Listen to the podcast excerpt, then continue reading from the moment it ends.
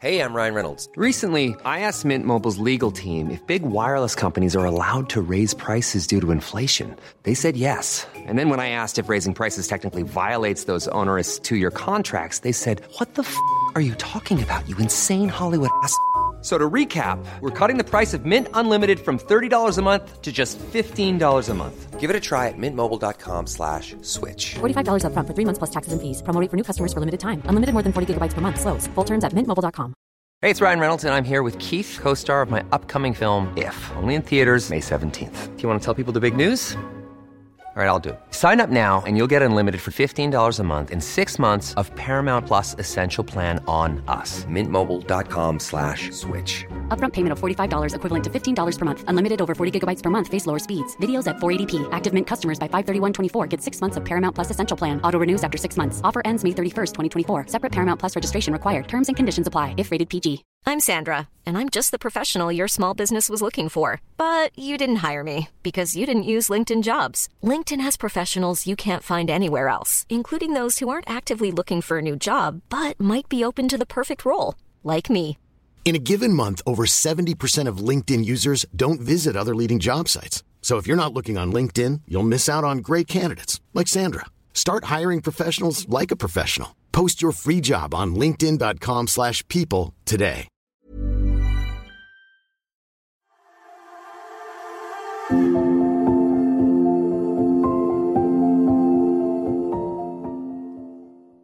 Hello and welcome to this episode of the Journey Podcast. We are your hosts, Kav Dadfar and Jordan Banks, and we are delighted to have the award-winning Lottie Gross join us today. Lottie, how are you doing? Yeah, good. Thanks, Kav. How are you? Yeah, very good, very good. Enjoying this fine British weather of uh, well, cloud and uh, cold, wind and rain and everything else. So, uh, so yeah, all good. And Jordan, how are you doing? Yeah, yeah, very good. Thanks. Nice to have you here, Lottie. Thanks for joining us. Always a pleasure. Fantastic. Perfect. So, um, we're going to dive straight in. Um, Lottie, why don't you tell us a bit about yourself and uh, what what actually made you want to get into travel writing? Sure. Um, so I'm uh, right now I'm a freelance travel writer um, and editor, and I do everything from editorial for newspapers and magazines and websites to um, the sort of more B2B side of things, um, working for travel brands, helping them shape the copy on their websites or in their brochures and things like that. So I have quite a varied workload. Um, right now, though, I'm working on a guidebook um, called Dog Friendly Weekends, um, which I'm sure we'll talk about later. Um, but if we go right back to the beginning, I sort of always knew I wanted to be a journalist in some capacity when I was 15 years old and doing a, an internship at a magazine um, in my local town, um, which is still going, by the way, which I think is pretty impressive. Um, but um, so I sort of always knew I wanted to be some kind of writer or journalist in some capacity. And then I took a year out before going to university and I spent three months traveling around Asia. Uh, and that really, um, that, that, you know, bolstered my travel bug, so to speak. And from there, I I almost didn't go back to university. I almost didn't go because I just thought, so bad. Why would I go back into education when I could just spend the rest of my life traveling? Um, but the common sense got the better of me, and I went to uni. I studied journalism, um, and then I married my two passions by essentially tailoring everything I did at uni in my my last couple of years towards writing about foreign places um, you know, foreign people, international cultures, and things like that. Um, and from there, um, it was actually in my final year of university when I was creating my uh, final project. Um, I made a film in Kenya. I specialized in documentary making, and I made a film in Kenya.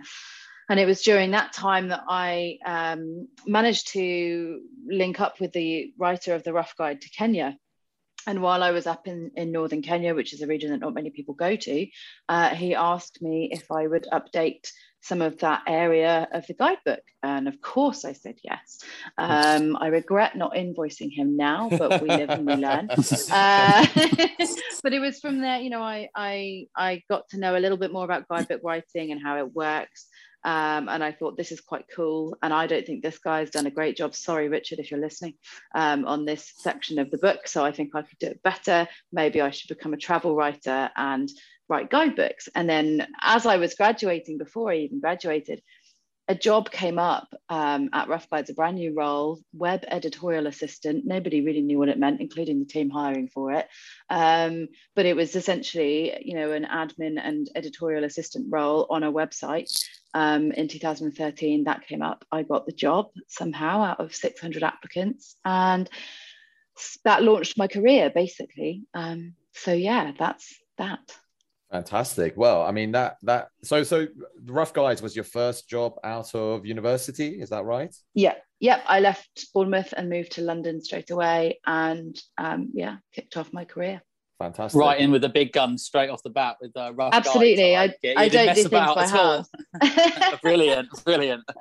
Yeah, it's fantastic. So, I mean, I think um, is that is that something that you think is kind of normal for people that wanting to get into travel or do you think it's sort of harder now to be able to to take that route and you kind of almost have to leave university and you know freelance for a while or you have to kind of intern for a while to be able to get your foot foot in the door oh i mean it's so varied um, i i run a travel writing course and people always ask me what are the like how, what are the best ways to get into the industry and uh, so as part of this course i put together um, some materials on how some of my colleagues got into the industry. And actually, the majority of people I know never intended to be travel writers. They didn't. I I'm a very sort of one track minded person. I see what I want and I go and I get it, right? Whereas most people come out of uni and don't necessarily know what they want. So a lot of my colleagues got into travel writing through other avenues, maybe working on a news desk and then sort of accidentally ending up going on press trips and then getting into travel writing a bit more,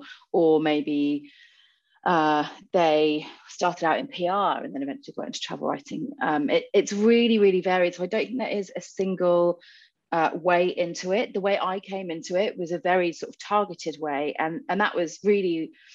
I don't want to big myself up too much, but that was down to my dedication and determination to get into this mm. industry in the first place. Um, and you need so much of that. You need so much dedication and determination if you want to get into this because it is highly competitive. There aren't very many staff jobs. I was so lucky that that rough guide job came up just as I was graduating, um, and and that I managed, you know, to impress the the hiring managers out of all of the other applicants as well. But um, it, it is hugely competitive, and and really there isn't a single route in. But I, I would say interning at travel publications absolutely does help. If you can get a paid internship, that's even better, or at least expenses paid. Um, and, and I would say just publishing your own work, um, whether that's just through, you know, really beautifully written Instagram posts or Facebook posts if you've got a public page, or, or through your own blog or whatever.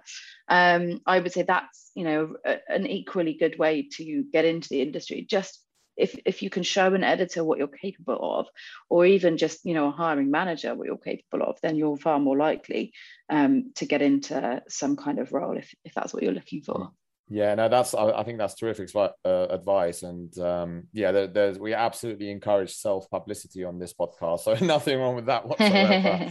Um, you obviously then left your staff job essentially and you made the transition to becoming a freelancer. Um, and i think anyone who's ever left you know any job any permanent job to become a freelancer it is very daunting you know you don't know what's going to happen. You ha- are, are, leaving something that is uh, you know very secure and you're you're basically stepping into the unknown. So how did you go about making that transition? Did you kind of have things lined up or did you sort of just make the leap and then hope for the best? I, there was a lot of hoping for the best, but I was quite uh, calculated about the way I went about going freelance. Um, although it did sort of happen accidentally. I always assumed that I would go freelance. In my last couple of years at Rough Guides, I'd been doing a bit of freelancing on the side, and I sort of always thought that that was the path I would eventually take. Um, but then I got another staff job at another publisher, and I launched Love Exploring for them, um, which is a, a, travel website that's still going now. Um, uh, but I was you know, I was always sort of freelancing on the side. And then it got to a point where my freelance work was it could potentially earn me more money than my salary was paying me and so i had the difficult kind of decision to make what, where which direction do i go in do i stay with my secure salaried role or do I go freelance and, and try and make more money on a monthly basis than I'm earning right now? Um, and ultimately, as my freelance work picked up and I was getting more and more inquiries from brands to help with their content, and I had editors coming to me asking if I would write content for their websites or magazines or whatever, I thought, okay, this is obviously the world telling me I've got to go freelance because uh, I couldn't keep up with my full time job and all this freelance like landing in my lap on the side. So I I did it. I took the decision to go freelance in July 2018, I think it was. Um, and I, I feel like I haven't stopped since. Um, but I, you know, like I said, I left with a, a sort of base of, of, freelance clients already. I was doing B2B writing for booking.com, writing about sort of the inner workings of the travel industry and the hotel booking side of things.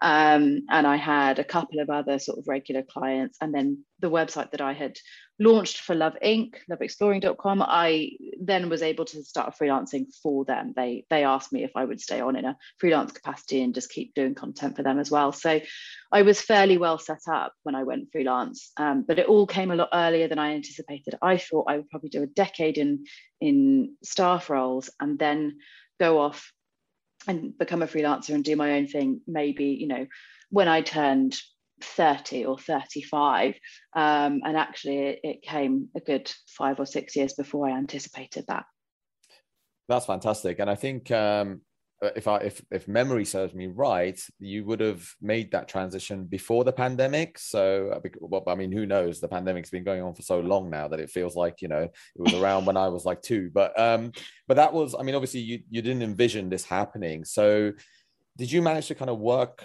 still work through that pandemic, or did you find that obviously like most other freelancers, you were you know jobs have dried up? How how did you kind of cope during that period as a freelancer? Yeah, I so I had a good sort of 18 months before the pandemic came along, um, which was good because it meant I was eligible for some of the um, employment support scheme grants um, for a little while at least. Um, but I mean, it's it was so it was such a surprise. I was on my way to Peru when lockdown came along, um, and I got a phone call while I was on the bus to the airport to say, "Turn around and go home. We're not going to fly you out to Peru anymore. It's too dangerous." Um, we can get wow. you out there, but we can't get you back, basically. So from that moment, I sort of foresaw that a lot of things were going to fall apart. Um, and I think I calculated I lost when Boris Johnson announced lockdown. Literally overnight, projects and projects and projects were cancelled, and I lost about twenty four thousand pounds just like that. Wow! Um, of my of my sort of future income. Um, so I, I sat around and panicked for a little bit. Um, I had some sort of residual work that I'd already been paid for. So I had stuff to do during the day, which was good. And I had a little, you know, bank of money that I was um, able to rely on for a couple of months. Um, and then it was just sort of, I think I was fumbling my way along and occasionally pitching a feature here and there. I ended up doing a lot of op ed uh, writing for the Telegraph, um, you know, a lot of uh, nostalgic travel pieces or you know ranting about the government's stupid guidelines. And i sort of um, I, I almost became the go-to person for a couple of editors when they needed somebody to get angry about something um, which was great fun. Um, you know they would say to me okay what do you think about this this new travel policy? And i'd say i think it's ridiculous. And brilliant, write 700 words by tomorrow morning or whatever. Um, so I started to do quite a lot of stuff for the Telegraph um, in their sort of comment section, which was always quite fun. Um, and then as travel started opening up again, um, a few months later down the line, and we were able to travel domestically at least, um, they sort of sent me off on trips around the UK to, to sort of report on what was going on in the context of the pandemic and travel within the UK, and then and eventually they sent me to um, Spain. They sent me to Magaluf of all places. So so glamorous. Magaluf. Uh, wow. I went to, yeah, I know. it, yeah, and you know what? But it wasn't at all. It was so different. It was so bleak and so quiet and very strange, to be honest, um, experience. But um, so sort of things sort of gradually picked up. Um, but I, I, I essentially just sort of pivoted to doing mostly UK stuff um, and I did a lot of, eventually, sort of late last year, I did a lot of reporting at Heathrow Airport. So there was a lot, you know, when when the sort of travel rules were changing, chopping and changing a lot last year, um, and you know, people were being given two days' notice to come home from places or whatever, I was being sent to Heathrow Airport by the Telegraph to go and essentially chat people up and see if I can get some interesting stories. So I spent a little while doing that as well. Um, and then I sort of loitering around Heathrow. yeah, it, well, yeah, and you, I had to eventually stop doing it because I was genuinely worried that they were gonna that they'd clock my number plate on their, their security cameras and they'd see me wandering around the airport with no bags. At one point, I did take an empty suitcase with me just to make it look like I was planning on going somewhere. But I, you know, I would go there. I'd park for the maximum two hours, and then drive home again and I wasn't bringing anybody with me. I wasn't dropping anybody off or picking anybody up. So it just looked really dodgy. So I, I did say to the editor at one point, I was like, I think you need to send somebody else for this next one because I'm worried I'm going to get arrested when I arrive. well, well, well, well done for not getting arrested and um, and also well done for foreseeing what was going to happen because um, there's someone on this uh, podcast that uh, had a completely different view of what the pandemic was going to turn out like and uh, and uh, Jordan, do, do, you want to just let let everyone know what you thought was going to happen when when, when we spoke as this was happening? I, would rather not, to be honest. Like, I, I, pretty much dismissed it and thought, oh, it couldn't possibly be this bad. You know, it'll be over at what in a few weeks or days or something. And I was like, we'll all be totally screwed if this happens. Like, it can't happen. And then obviously we all know the rest. And I think I then even made another prediction stupidly that it might, you know, about the second lockdown. I was like, no, it can't happen again. And now I've just uh, yeah given up trying. Even to be honest, I've learned my lesson. So so yeah, so yeah. So no no one no one go to Jordan for any predictions of what's going to happen in the future. yeah, definitely not. Clearly not going to get not. get that right. Um, Okay, so Lottie, I mean, obviously you are a very successful writer, but you are also um, you have a very successful newsletter as well, which you obviously started, mm. and I remember because I was one of the first people to sign up to it, and uh, I mean, it's just grown and grown and grown, and for me, it's it's a fantastic source of information that I I, I mean, I think everyone should subscribe to it because it's absolutely brilliant. How did that come about? You know, what made you kind of do it? What made you start it? And how did you end up growing it? Um, so, uh, Talking Travel Writing is the name of the newsletter. Um, essentially, it was born out of my own insecurities about being a travel writer, um, particularly in the midst of a pandemic. Um, and I, I think at the time, I think it was around June 2020, which seems like an awful long time ago, uh, but it was around that time I, I, was chatting with a colleague, Steph Dyson, who I run this newsletter with, and I said to her, I just feel like we need more transparency and we need to be talking about all the stuff that we're going through. We have got, you know, this 2020 was an exceptional year for travel journalists and the travel sections, and we had a huge responsibility to the public um, you know, and to ourselves and to the publications we were writing for to be you know honest and open and and essentially to try and keep people safe. We went from being people who were just there you know writers who were there to inspire people at, to being news journalists overnight or being uh, you know reporters who had a real responsibility to public health and and that kind of thing. So I, I was really I was stressed about it internally, and I wanted somewhere A to sort of let that out, and B where people could join in a bit of a discussion and you know where where we could talk about it openly.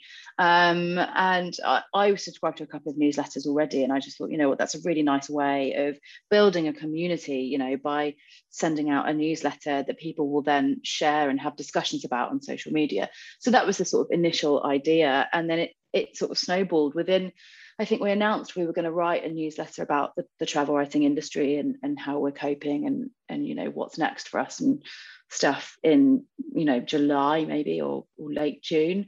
Um, and by the time our first issue went out, we already had 1500 subscribers and they, we hadn't even sent anything but, you know, previous to that. So it was wild how many people signed up uh, in advance of the newsletter going out. Um, and now we've just got just over 2,000 people. And in October last year, we launched the paid version of the newsletter, which is a weekly newsletter um, where there's a, a, different theme every month. Um, and we sort of deep dive into different topics.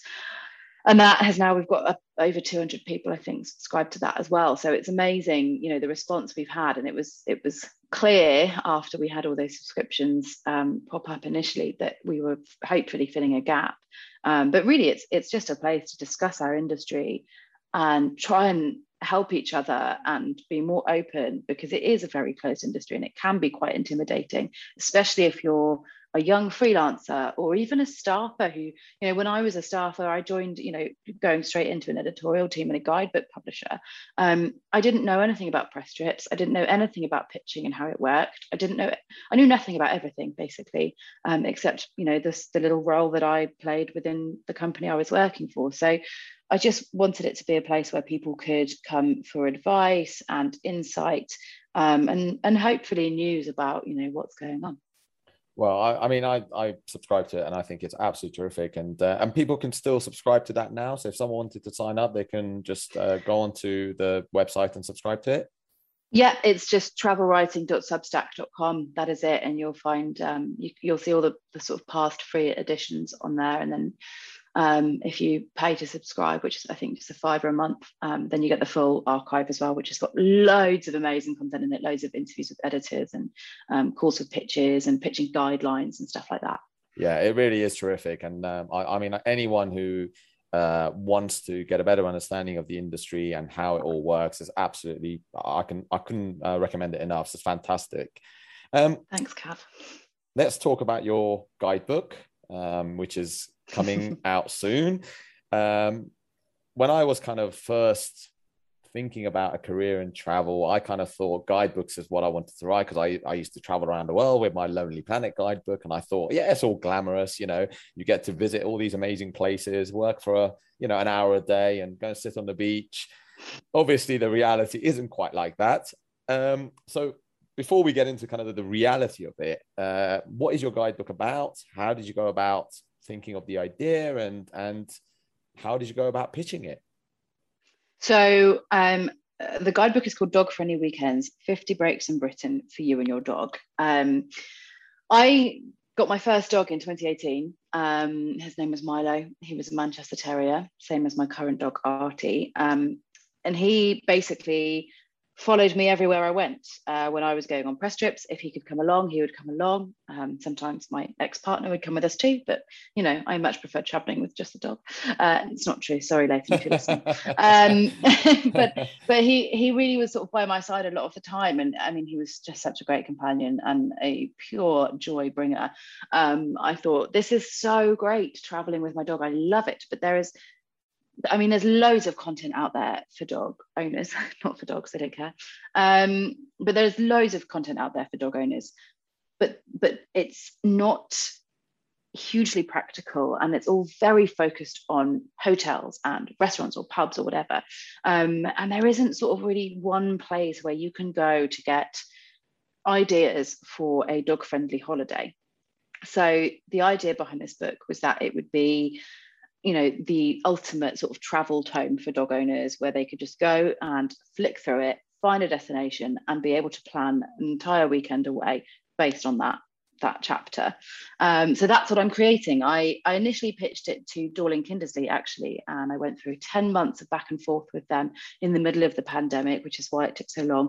Um, and eventually they decided not to roll with with the title because their priorities had sort of shifted a bit during the pandemic. Um, and then literally within a couple of months, I had had a really positive response from Bradt Guides. I, I literally just emailed um, Simon Wilmore, actually the chair of the, the Guild of Travel Writers, um, who yeah. also works with Bradt. And I just said, Simon, I want to pitch this book. How do I pitch a book to Bradt? And he just said, oh, well, just, you know, send me some information and I'll pass it on to Adrian, the managing director. Next thing I knew, I'm on a call with Adrian, the managing director of Bradt. um, one of the commissioning editors, and the head of sales. Uh, and I'm having to pitch this sort of guidebook that I've dreamt up in my head and had no consultation, you know, with the publisher about at all yet. So it was all a bit mad. Um, but that was in January this year, and by March I had the go ahead. They said, "Yep, crack on, get writing, get researching. Let's, you know, let's do this." Um, so so yeah that's that's sort of how it came about really i think that's one of the key things um, you know within travel writing is knowing the right people and having good contacts and having good relationships. I have a great relationship with simon. We're good mates. We'll go drinking together. But you know we also can work together in professional capacity. Um, i know adrian. I've met him through various guild events.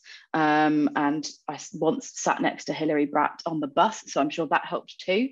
Um, and so having all of those connections meant that it was relatively simple for me to sort of get my foot in the door at Bradt and say, please, will you listen to my idea? Um, so that's sort of one takeaway from this situation that I think is quite useful. I hope.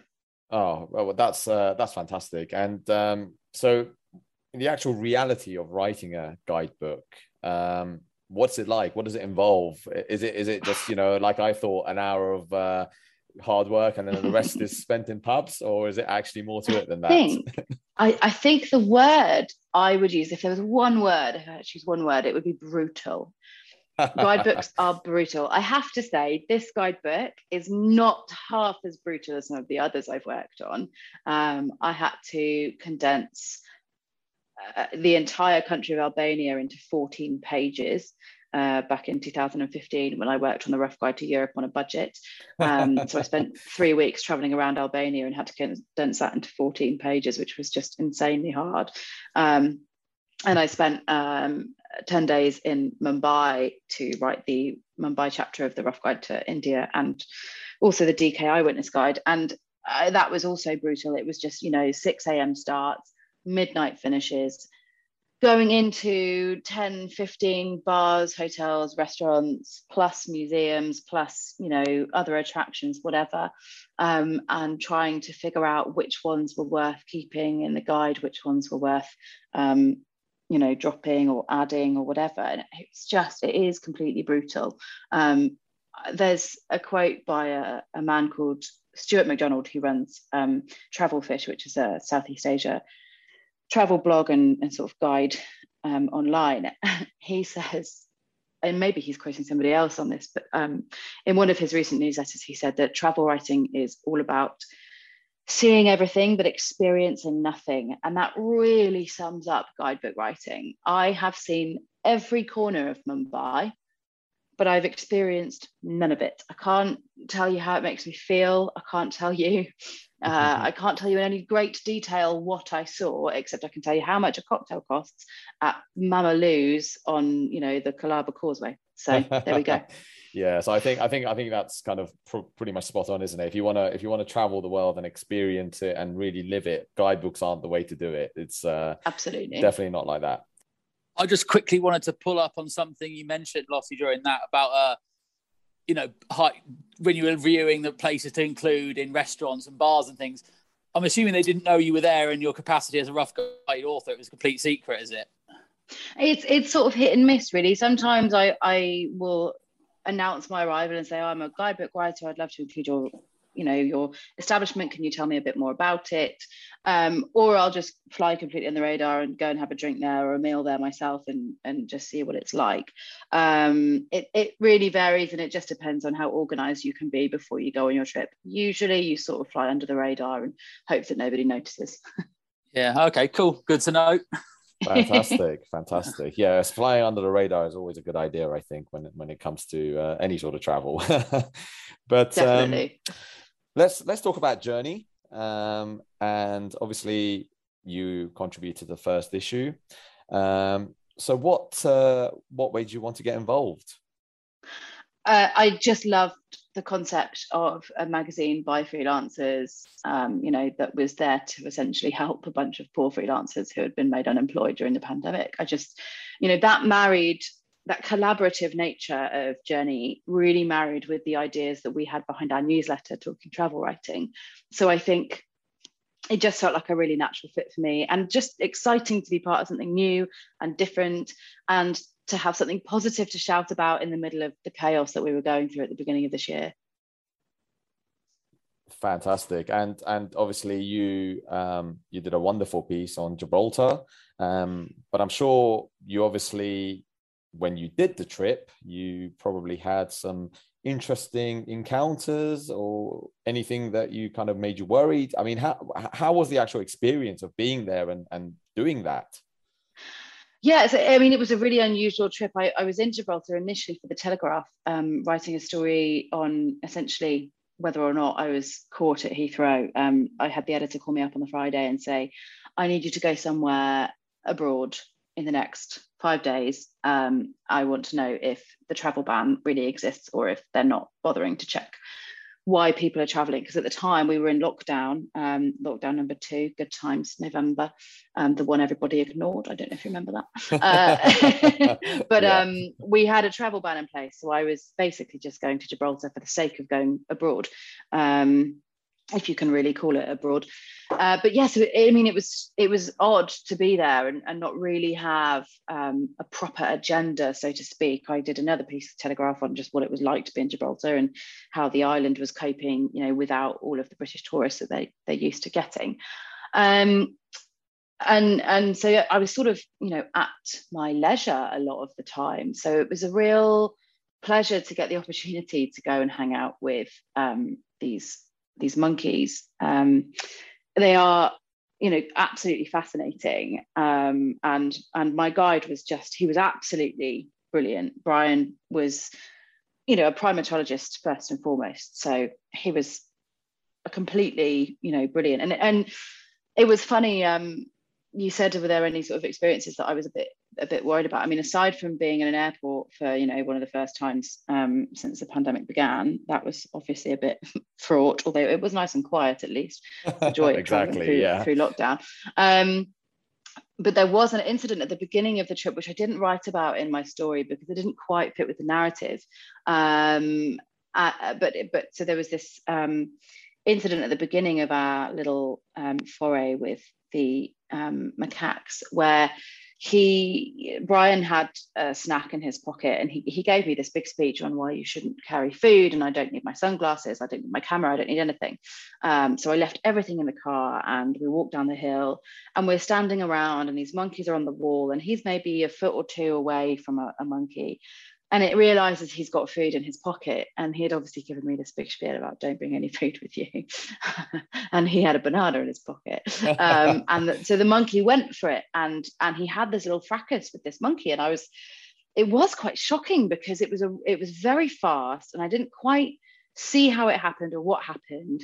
But then to see his reaction and the way he um, you know as i describe in the piece he made this oh um, shape with his mouth and got right up in the monkey's face and was quite aggressive towards it in a you know in a sort of you know not actually touching it but he was his body language was very aggressive and that was you know to have witnessed that before i got any of the other context um, that he was about to give me was quite shocking um, so it, it, definitely started off that and that was when i knew that it was going to be interesting that's when i knew that there was a story to be yeah. told here um, because i could see that he really knew what he was doing uh, yeah. despite the fact that he was standing with an open pocket full of bananas um, and he could he, he just and he could communicate with these monkeys and they respected him. That was the baffling thing was that they respected him um, and they understood him to be you know a, a, sort of member of not necessarily their society or their troop but you know the society in general. Yeah i mean it, it's a it's a really fascinating piece and i, I remember reading that and, and just being absolutely engrossed in in you know what you'd written and really captivated by it. I mean, obviously, you've traveled far and wide. You've, I'm sure, got a, a ton of stories up your sleeve that editors are just absolutely dying to get. Um, what made you pitch that particular story uh, for Journey rather than you know something else that you had in mind? In um, brutal honesty here, I had literally had no other stories to pitch. I, I, didn't really go anywhere in 2020. I, I wasn't going to pitch you a story about going out and getting drunk in Magaluf when no one else was there, which I did do, and it was quite fun. But I don't believe that I've got much to say about it apart from that the, the gym was pretty cheap and the bars were really loud, but there was no one there. Um, so uh, Gibraltar was the only other place I had been to abroad that year. Um, and I had been on that trip with the macaques and Brian and you know enjoying that tour and in the back of my mind going okay i've definitely got to pitch this as a feature i've definitely got to pitch this as a feature to somebody at some point you know whatever um, and so I sort of had that ready-made story. And then when you got in touch and said we're making this magazine, to you, have you got anything that you want to pitch? Um, you know, I think I pitched a few things, but the only thing that could have really worked was the Gibraltar piece because I'd already done, I'd been there and done it already, and it was Yeah. essentially ready to be written. Yeah. Um, so, so yeah, I mean, anything else I wanted to do would have required going away, and we all know how easy that's been in the last eighteen months. Of course, of course, and uh, yeah, no, it was a fantastic. And, and I know that uh, the Magaluf story. I know Jordan would be really keen to have that in the next issue, and he'll he'll be really keen on getting the pictures sorted for that. So um, yeah, I see, I see those drunken night pictures. We'll have those. Like let's what came out Exactly, from that Totally. story. Yeah, yeah. Brits abroad, that's what we want. Yeah. yeah, absolutely. The truth behind Brits abroad, maybe something like that.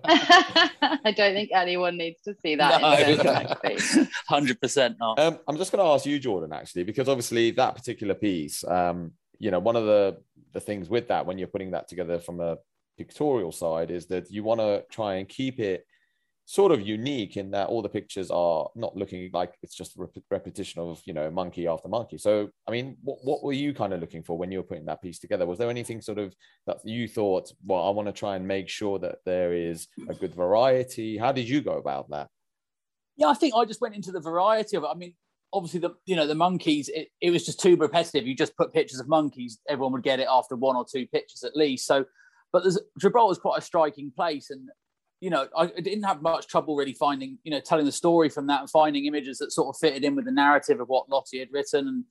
Obviously, I hopefully you agree with what we came up with. I know you sort of signed it off as well, didn't you, Lottie? We got everything Yeah. right. So, um, Yeah, absolutely. yeah, uh, it, one thing I did find quite hard, actually, if I kicked myself a bit, obviously, I spent a lot of time. My parents live in Estepona, so basically just across the border from um, Gibraltar. Yeah. I must have been there. God knows how. I mean, I fly in and out of there. I spend quite a lot of time there, just seeing friends and things. And it made me think, why haven't I ever gone and done this? And it would have been a lot easier for one. I'd just had photos that I already knew were there and you know could match up rather than have to search for things. But also, why have I never gone up and done this and just seen it myself as well? And Mm. so, um, when I finally get the chance, I'll definitely go back there and I'll probably have some new photographs. So if we can uh, ever, if we ever repeat ourselves, When Which we when the big website doing. launch comes, when the big website launch comes, you'll have brand new photography for that piece. yeah, exactly, exactly that. If I can get out there, that is as well, of course. Again, but, uh, True, very true. Um, yeah, I mean, it's um, we're, we're sort of coming up to the end of our podcast. Um, Lottie, it's been an absolute pleasure. Thank you so much for uh, all your insight and obviously your contribution to the first issue of Journey. Um, if Thank people you so want much for to, having me. Um, if people want to kind of follow you or get in touch, what's the best way they can do that? Um, I am most active on Twitter, probably. So look me up. I'm Lottie, L O T T I E, C for Charlie, Gross, G R O S S. That's my handle, Lottie C Gross. Um, I'm on Instagram too, but I'm pretty sporadic and I don't I don't really respond much on there. So Twitter's definitely the go-to for me. Fantastic. So, any editors out there that want to uh, send Lottie off for press trips around the world, uh, you know where to get a hold of her. Um, but Only sure- after November the 15th when my book deadline's done. That's mate. it. November 15th. Yeah. Absolutely. Absolutely. Um, well, it's been a pleasure. Um, we hope that you've enjoyed uh, being on the podcast and thank you everyone to, Yeah, for thank listening. you. Um, and yeah, yeah, thanks you, very much. and you can see uh, Lottie's uh, wonderful piece in the first issue of Journey. We hope to see you again soon. Thank you.